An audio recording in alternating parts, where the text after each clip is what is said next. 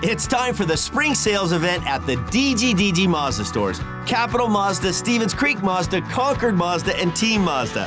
Hey, it's Shondell Grand. And right now, we've got a huge selection of brand new Mazdas with exciting spring incentives across our entire lineup.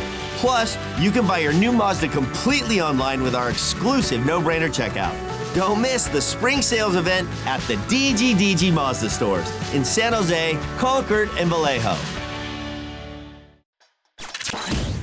We're getting you ready for the game on The Build Up with news from around the league, interviews, highlights, and more. Here's your host, Ted Ramey.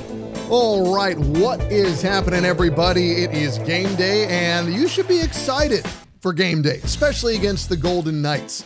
We just played one rival in the Red Wings, which I still get up for.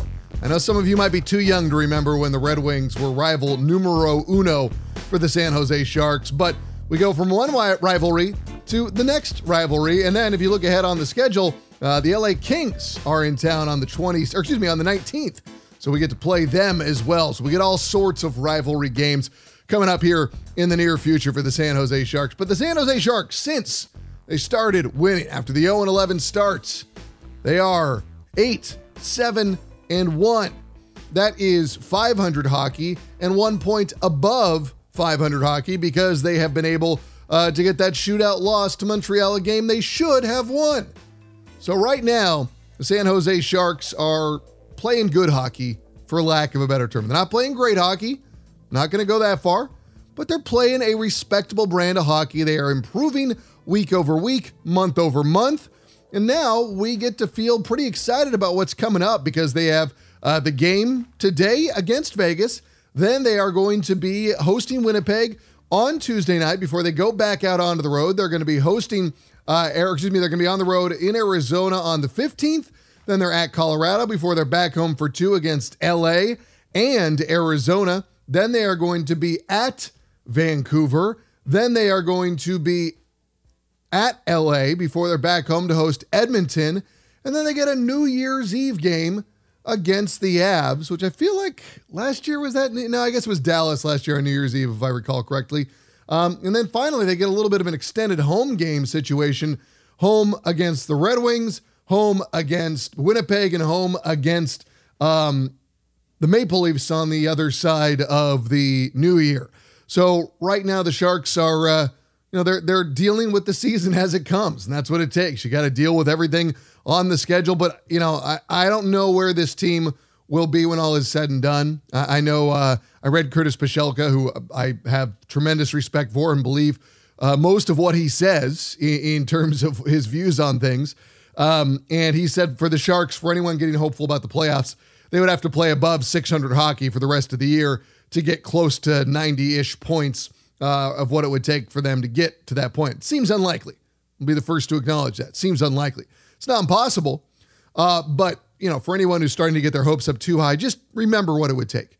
I'm not saying you can't get your hopes up. I'm not saying you can't be a big Sharks fan. I'm not saying you can't, you know, try and get things going and get excited for games. And I would like to see the Sharks improve. But for any of you hoping about playoffs, they'd have to be pretty phenomenal from this point off. They would have to be just, you know, outstanding, for lack of a better term. So we will see where it goes from here. But the San Jose Sharks right now, uh, you get excited for the games. And you should get excited for today's episode because we have a great show coming up for you. We've got David Quinn.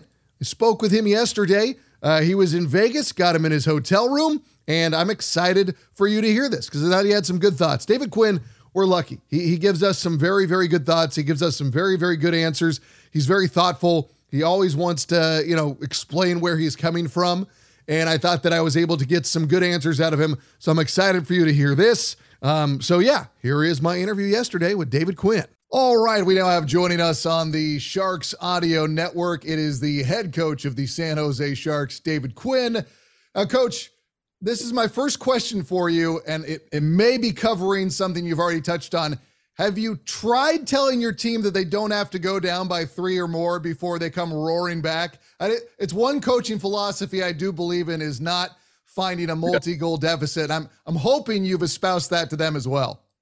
Yeah, building a Grand Canyon hole for yourself uh, isn't the recipe for continued success. And if your goal is to kill your coach, they're doing a hell of a job of it. But um, just listen. I mean, you know, the other night was unique in so many ways. Uh, we actually it's four nothing, and we all felt as a staff we're playing good hockey, and it's mm-hmm. four nothing of a forty second barrage that really just bounces on you know just hockey, right? And then you know watching the game again, I didn't realize we scored our first goal with 5:50 to go in the period. I thought it was like at the 10 minute mark, and to come back the way we did and just do it the way we did, and just really is a testament to our players and their mindset and their togetherness, and just so many great things about that comeback win.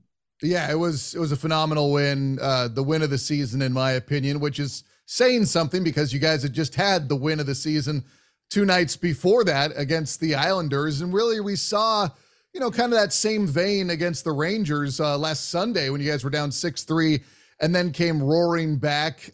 Obviously, we're watching the team grow before our eyes, coach. But what are you seeing? Because obviously, you have the most intimate view. You're watching it in practice, you're seeing it on the buses, on the planes, you know, back at the hotels. What what is the big difference or is it was it just a matter of hey this was this was going to come at some point well, you can't think you you can't be good unless you think you're good. And obviously, our start really stripped us of any type of swagger or confidence uh, that we could have or should have. And you know, you slowly earn it. You slowly get your way out of it. You start having better practices. You start winning some hockey games, and all of a sudden, a bunch of guys that really have never played together before, even though they were in the same jerseys, doesn't mean you're a team. You got to evolve into a team. You got to pay the price to become a team. You got to have some highs and some lows we started having a lot more highs than lows. And I mm-hmm. think all of a sudden, you know, we look a lot better. We, we're better on our own end. We're better in the neutral zone and we're better in the offensive zone. And, you know, I know we're giving up too many goals. It's, it's still something we really have to be more aware of. That being said, I liked our defensive mindset the other night in Detroit. I thought, you know, we looked better defensively, even though we gave that may sound crazy, even though we gave up five goals. But, you know, we've gotten so much better in so many areas that, you know, guys feel good about themselves. They feel good about their own individual performance and they feel good about their teammates' performances. The the one that really kind of gets me when I look back at what's happened in the last month now since the uh the two games we do not speak of as I like to call them, but you know, you guys get those first two wins. You go out on the road, you have the losses against Anaheim and Vegas, but you were playing good hockey in both those games. And really everything since then's been fine is that one game against Seattle. Like that's the one which is way more of the aberration. When you look at every game that preceded it and came after it, that's the one that makes no sense to me. Does that game now make even less sense to you when you look at how the team has really changed, um, you know, since that first win against Philadelphia? Um, yes and no. You're gonna like 82 games, and I know our start was what it was. You're gonna have outlier games every now and then right? It's just just mm-hmm. happened. I look back, I probably would have done a few things differently leading into that game, and I think we had beaten Seattle, uh, St. Louis on mm-hmm. Tuesday. Probably should have given them the day off. I contemplated giving them Wednesday off and having a pregame skate on the day of the game, and I didn't. And we actually had a really good, high-paced 25-minute practice. Maybe that had something to do with it. I don't know, but it was just one of those nights. We just stunk. We stunk. And okay, you stink. What are you going to do about it the next night? And we came back and played a much better hockey game and have played good hockey pretty much since then. I mean, yeah. you can't overreact every game. You can't. And, you know, obviously the two games where we give up a, a 10 spot, I mean, you got to remain calm through these situations. And it's a journey and a process. And, you know, we're slowly digging ourselves out of the hole we created for ourselves. You say you can't overreact, but do you want to overreact in those moments? I mean, after the two bad games with the 10 spots, you were pretty cool. You were kind of like, hey, let's, you know, brush it up. But you were more, you know, you ticked off after the Seattle game. That was the one time that you kind of said, like, hey, this is, you know, unacceptable. And you let it be known. But I, I got to imagine, like, that's, you probably have that desire to react more greatly to every game, but you have to kind of tamp it down to, you know, pick your moments. Well, I think it's having the pulse of your team and understanding, you know, where they're at and what they need. And, you know, after those two losses, the thing that, you know, the the the, the Vancouver game just got away from us. I mean, it's just one of those games where we give up power play goals early. We're down four nothing. You know, you're down four nothing, and you're zero and hundred or whatever we were at the time. So, you know, that's what happened. Teams have been losing eight one this year. Ours happened to be ten to one. If those two games were anything but ten, you wouldn't have had half of the reaction to what right. the reaction was to those games. You just wouldn't have. Yeah. So my job is to not react the way everybody else is. My job is to react where what are we going to do as a staff to put our team in the next best position to play good hockey? It's mm-hmm. not I can't pay attention to the way everybody else is reacting. My job is to react the way I need to react so we play better hockey. I think everybody talks about coaching and they get so locked in, David, on the you know the X's and O's and what you're saying about your F3 and what you're doing on the you know the kill and the power play. But to me, so much of that is the psychological game, and it's completely overlooked. And you alluded to knowing how to read the room, but I'm sure there's moments where after a, whether it's a tight loss or a bad loss or a good win where you've got to go talk to a guy and you've got to get into his ear because I've seen it in practice. I, I won't name the player, but there was somebody who's doing a drill wrong, and you you know got you put your hand up. He said, "Hey, hey, what are you doing? You got to do this." And the next time he did it right, and you were there right in his ear as his biggest cheerleader, giving him a pat on the back, like that's the, the stuff to me that is completely overlooked because everybody wants to focus on what you know what the schematics are, but they miss the human aspect of it. Well, to me, in this day and age, that is the most important part of coaching, you know, especially at the National Hockey League level. I mean, it is. It's so much more managing the players and egos and you know having the ability to adapt from player to a player because you know we can be a coaching can be a selfish profession. You know you want to react the way will make you feel good. And that's not what it's about. It's about reacting the way the player needs you to react so he can be a better player. And you know sometimes it's not what they want to hear. Mm-hmm. um, sometimes it's not the ice time they want to have but you know people learn in different ways and in different time frames it's true, and I, I think that's you know one of the hardest aspects is knowing how to how to push those buttons. And obviously, you've pushed the buttons. You know, in the last month, we've watched the team get better and better and better. You know, you talked about the defense um, being the one that maybe needs to tighten up a bit, but how much of this is, you know, you've got to play the game as it's presented to you. Like against the Rangers, they try to open it up, and I can see there being a moment where you think to yourself, okay, if we if we don't match them, we could get pinned in our own end for, forever. And so you start going back and forth with them. Um, and it seemed like that did get the offense rolling pretty well because it's been, you know, it's been consistently scoring since then. So do you just do you have to look at each game as its own individual piece of work, or is it do you try to look at it as like, okay, this is what our trend is? Because I think it, can be both, right? Like each game is an individual, but also indicative of where things are with the team overall. Well, we're going to play a much different game tomorrow night than we did against the Rangers, just completely different teams. And the funny thing is about the Ranger game, we actually, quote unquote, defended pretty well. Our problem was around our net, and a lot of it was our forwards and turnovers. Mm-hmm. So there's a lot that goes into defending. It's not just your D zone structure and defending, you know, your quadrant and ending one on ones. There's other things that go into it. And we, you know, weren't good in those areas. And you may want to check and cover Panarin if you're going to play the New York Rangers. weren't really that. He's he's pretty good. That uh, that wraparound goal that he had, uh, man. Like I just everyone knows it's coming, and he he still does it. Like that. That's the great players when he does something like that. He is uh, he's fun to watch. Um, looking ahead to Vegas, a game one of the year when you when we, you went up against them, I thought that we did a really good job against contesting pucks getting in their faces, making life uncomfortable. Um, the most recent game there, they scored the two early goals, but then things really kind of settled down and it looked more like that first game. Can you look at those two games previously and take a lot into it? Or do you say, like, nah, that was, you know, early in the NHL season. We're in the middle of December now. It's hard to derive as much meaning from those. Or can you look at what worked and figure out where to go from there? Well, we're a much different team than we were uh, in the first game. You know, first of all, I know Granlund played, but mm-hmm. that was a game got hurt in the second shift, and he was a shadow of himself.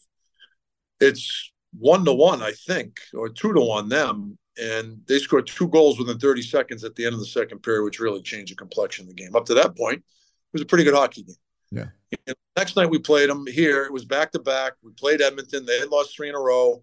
We just got off an incredibly emotional win against Edmonton I didn't love our game. It was two nothing in the third period, but it really didn't feel like a two nothing game. I mean, and our power play let us down. Well, our power play is a lot better now. We're a lot better now. I'm excited to see how this looks tomorrow.